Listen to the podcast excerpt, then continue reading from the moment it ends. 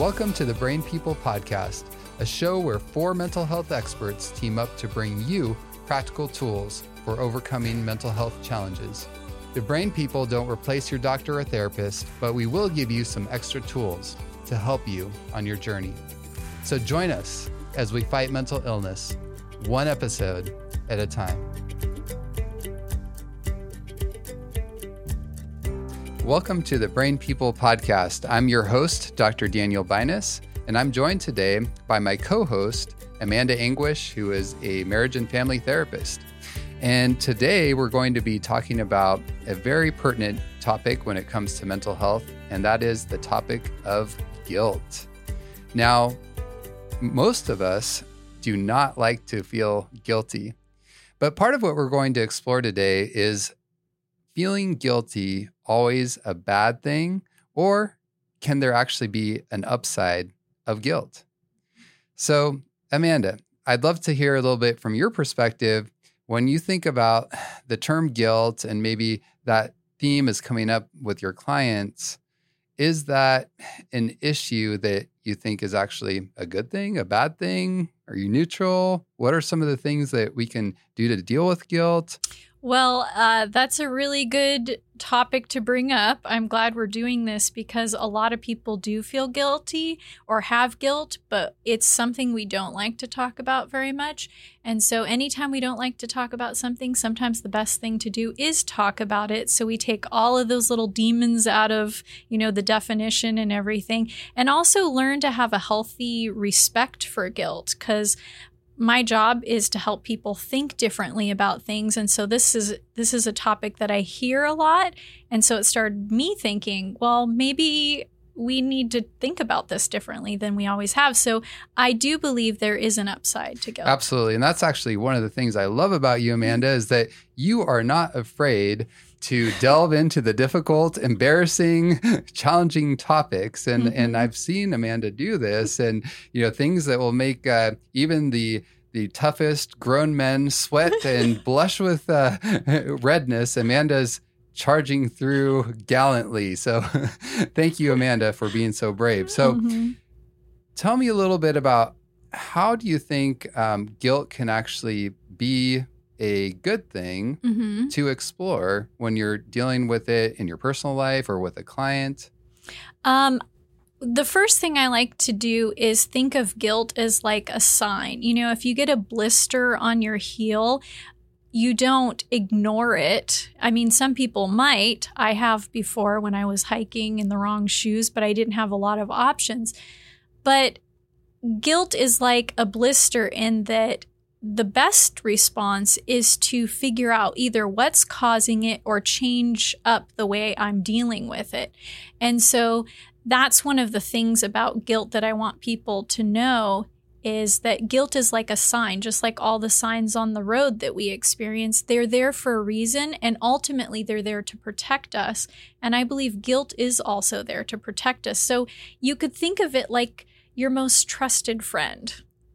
Yeah. And I definitely hear you there because even though there's things in life like pain, you mentioned the blister on mm-hmm. the foot, and of course, if we get um, hurt somewhere else or we're in pain, it can be a sign that maybe something needs to change, right? And that's Absolutely. actually a good thing. That's an opportunity for growth. It's sometimes an opportunity for reconciliation, for making things right, et cetera, et cetera. So earlier, uh, you and I were talking, and there's five tips that we we're discussing that could be helpful for people when they're dealing with guilt. And so I'd like to talk about those a little bit and I'd love to hear your input and take on these things.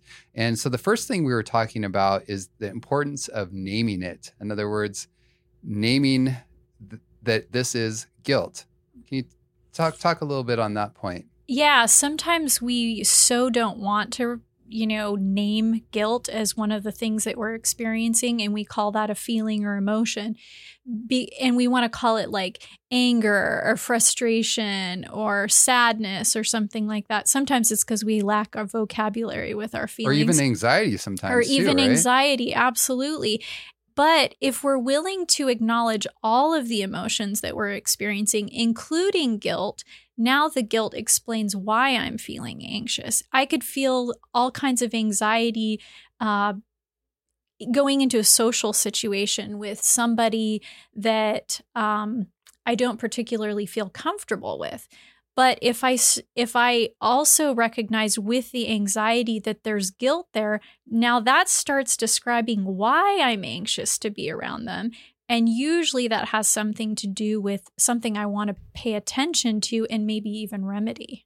And I'm sitting here thinking, well, why would someone maybe not even want to identify that they're feeling guilty and name that? And I'm thinking, well, maybe sometimes it's because they actually don't want to do that work to remedy the situation.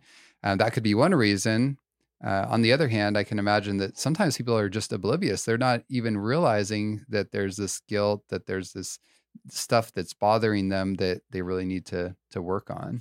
I think I think the work part is absolutely we live in a society where we love anything that fixes things fast and we don't have to feel them anymore or feel those difficult emotions. And so we'll do anything to avoid that.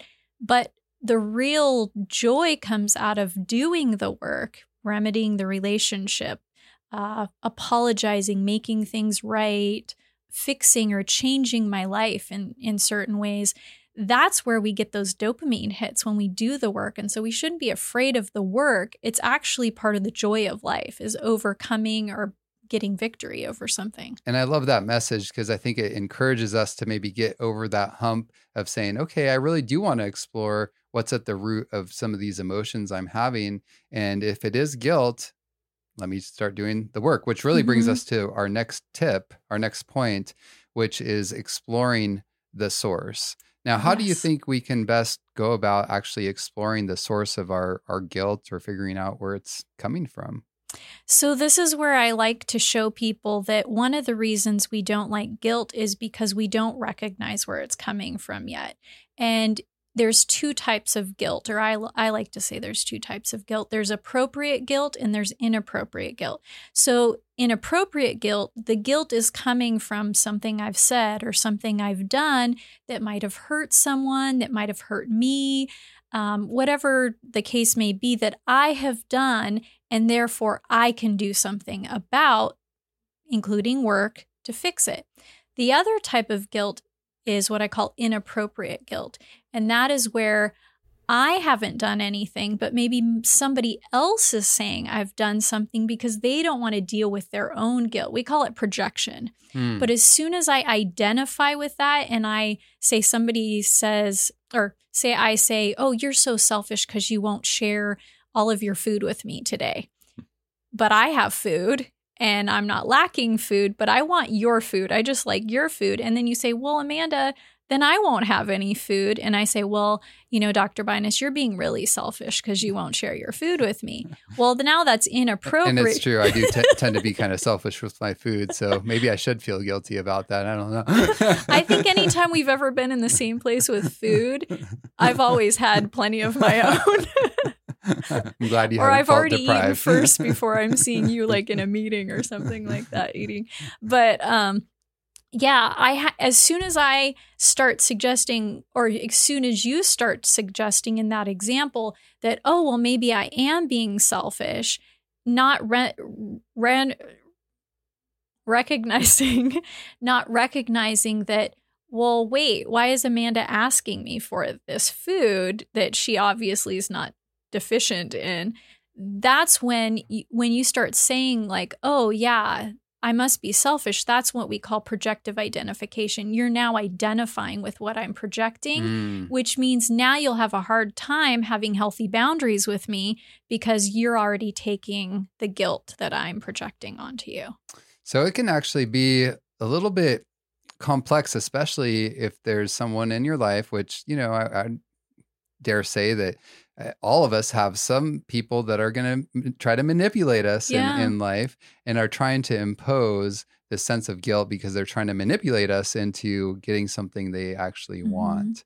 And now, how can we actually go about distinguishing whether you know we really because sometimes it can be confusing especially if this is a spouse or someone close to us and maybe we've fallen into that trap a long time how can we sort that out and get out of that cycle if we're actually dealing with inappropriate guilt?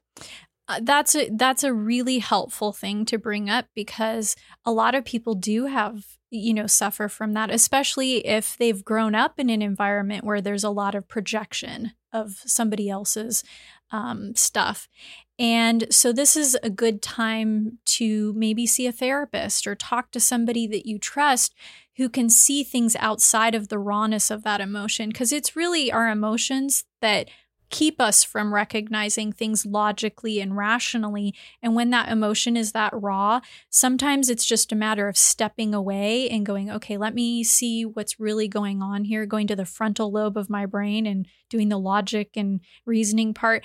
Um, but sometimes we do need help because we're sort of lost between what's mine and what's theirs. And so I think it it really helps. There's some good books and stuff to help us recognize that too. But um, just having somebody else often is is just the best way to do that.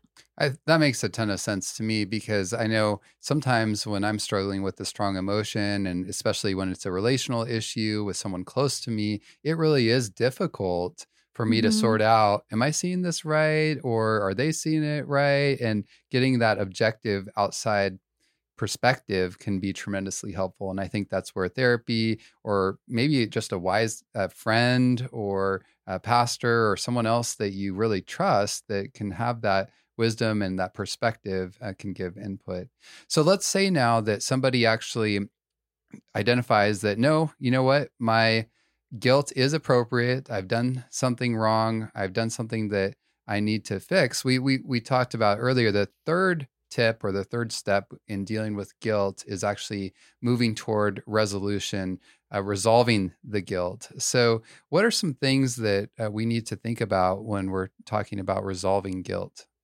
Yeah, that's that's um, another helpful thing too. Is uh, one of the things that we can do is obviously apologize that's one way to to resolve some of the guilt but that's only usually a very small part of what it takes to really make things right or redeem ourselves in that situation. And so one of the best ways and you see this even in AA and NA the 12 steps and stuff is that we want to try to make things right. Now we won't often have the ability to do it. There's some collateral damage for what we've done and everything but even asking the person you know I've hurt you or I've done this thing. What can I do to make it right with you? Is and, one way. And I, and I love that because uh, the term I've heard from people going through AA is living amends because it's so easy to say, I'm sorry, mm-hmm. and then just mm-hmm. doing, repeating the same issue again. Are you really sorry if you keep doing the same thing to hurt me? Right. And and so I love what you're pointing out there. It's not just about saying I'm sorry. That might be part of it, but that's the easy part. Words are cheap, oh, right? Yeah. but the well, unless you're paying a counselor or a psychiatrist. but um, it's easy to say I'm sorry or forgive me, but it's a whole another thing to say I'm sorry enough that I'm willing to change my behavior, right? I used to ask my kids in the group home when I worked in the group home, you know, they would they would say, "Oh, I'm sorry." And I would say, "Well, if you're really sorry, you won't do that again." That's right. And they would look at me like, "Oh, I thought sorry was enough.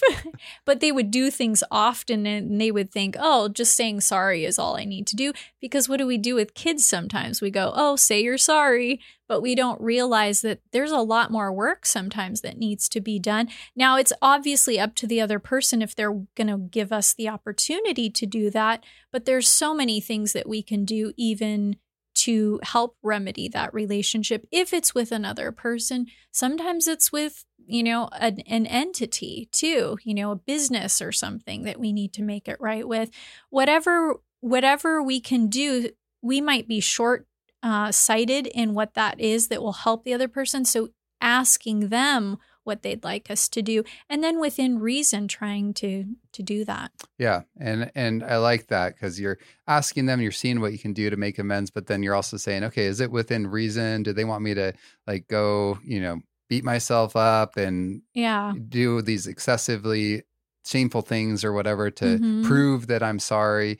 Or is it actually a reasonable request? Absolutely. So, what about is there a spiritual component sometimes to resol- resolving guilt as well? Yeah. Um, well, there's a word that you know will often show up in the Bible called repentance, and the the interesting thing about repentance is that it's not just about saying we're sorry, but it literally means doing a 180, meaning turning from what I was doing before and doing something else entirely. So that's part of that's a spiritual context of that too. But then there's another aspect of that, and that's I hear a lot of people because I do have you know clients who are spiritually minded, um, particularly Christian clients, who will say things like, "I know this person forgives me, and I know God forgives me, but I just can't forgive myself." And so we get stuck in this sort of, "I have to do something to make it right."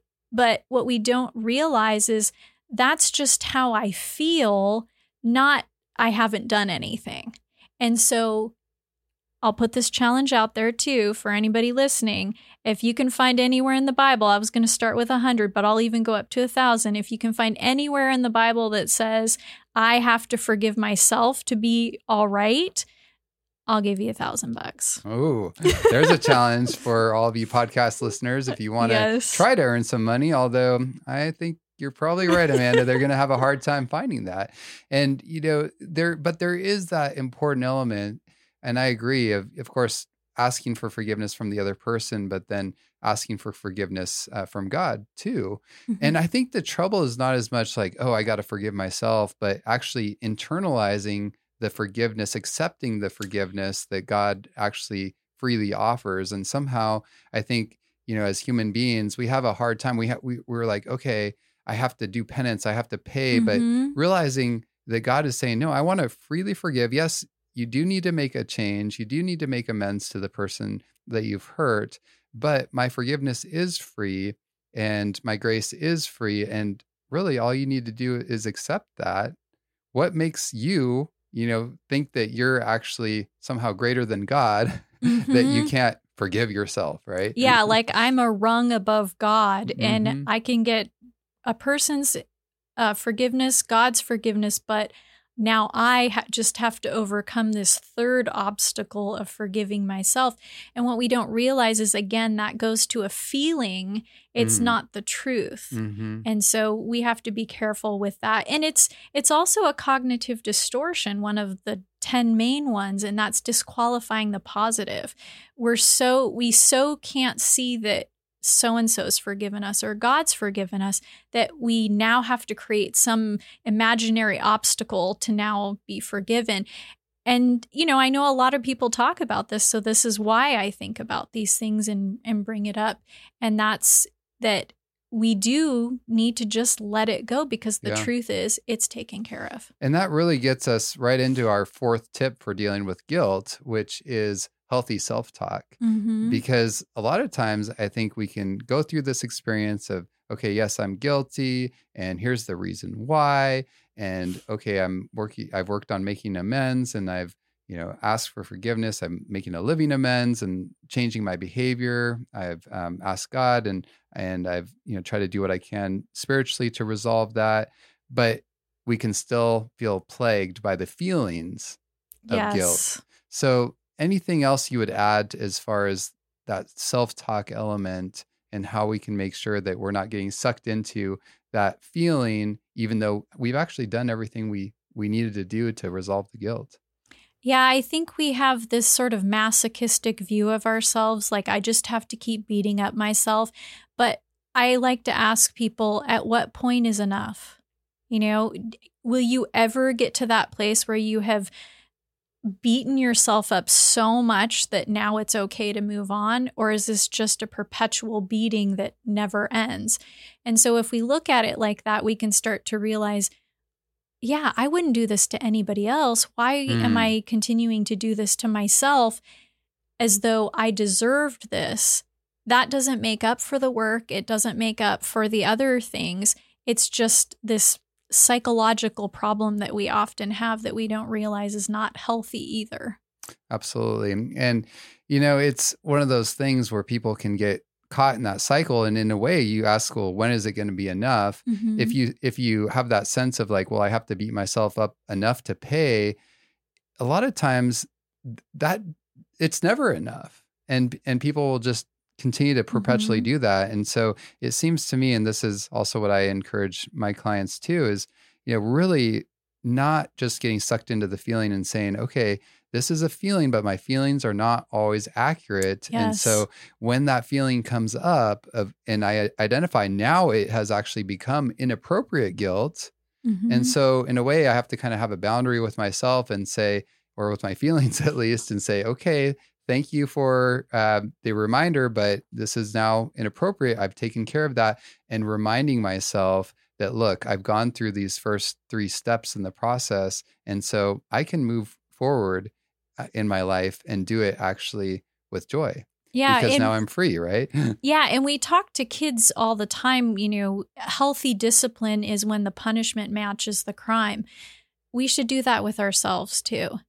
The punishment should match the crime. If I do the work, that's the punishment to go with the crime. I don't have to continue to beat myself up over and over again because one of the questions we ask our thoughts is is this helpful? Is it Mhm. actually doing something productive? Is this keeping me from doing other things? And that could be a whole nother podcast on that. But Absolutely. sometimes we do things so we don't have to do other things. And that might keep me from being somewhat successful in life Mhm. by continuing to beat myself up. Absolutely. And it can be a huge roadblock for people. Mhm. Well, let's get to our final tip with dealing with guilt, which actually is kind of the outcome of going through these other four steps. And that is gratitude, fostering gratitude. So, uh, what can you tell us about gratitude and guilt? hmm One of the beautiful things that comes out of crises is growth. And when I see things like Mothers Against Drunk Drivers, how did that get started? Mm, That was a mother who experienced the loss of a child due to drunk driving. So, this organization comes up that helps other people not have to go through that experience. And that's the same way with gratitude. When we're focused on the things that we're grateful for, we won't want to hurt people. We won't want to keep doing the things that maybe got us into that situation in the first place. And it's a place of growth, and we can help people now too versus hurting them. And I love that because when we really look at it in that context, guilt and going through that process can actually be a very good thing. It can strengthen uh, our own character, our own development as people. It can also even strengthen relationships Absolutely. because, you know, by going through that process of amends and uh, making things right, there's restitution there. And then, of course, even spiritually speaking, like we were talking before, it can strengthen our relationship with God. And it can even help us to identify like where our boundaries need to be and all these things. So I think there's a lot to be grateful for when we're going through this process of dealing with guilt. Yeah, and there's when I when I work with people on gratitude, sometimes we think we have to have something enormous to be grateful for, but if you have trouble being grateful, start even if you can't think of anything, start with asking yourself instead of what am I grateful for, what would I miss if I didn't have it? Hmm. Because sometimes that's the second place because I'm not there quite yet, but I can recognize these are things that I appreciate and then reframe that and say, oh, I must be grateful for that then. And then you work your way up or you work your way down because there's small things that we disqualify because they don't seem big enough. And then there's big things that are right in front of us that we ignore that we can be grateful for too. That's right. Well, thank you so much, Amanda, for joining us. Thank you. today. And I want to thank each of our listeners for tuning in to our Mhm. podcast on guilt. Hopefully, this was very informative for you and will be practical for dealing with your own feelings of guilt. We all get them on occasion, but remember these five steps to name it, to explore it, to take the steps towards resolution, to really correct our thinking and have the healthy self talk, and finally, to practice gratitude.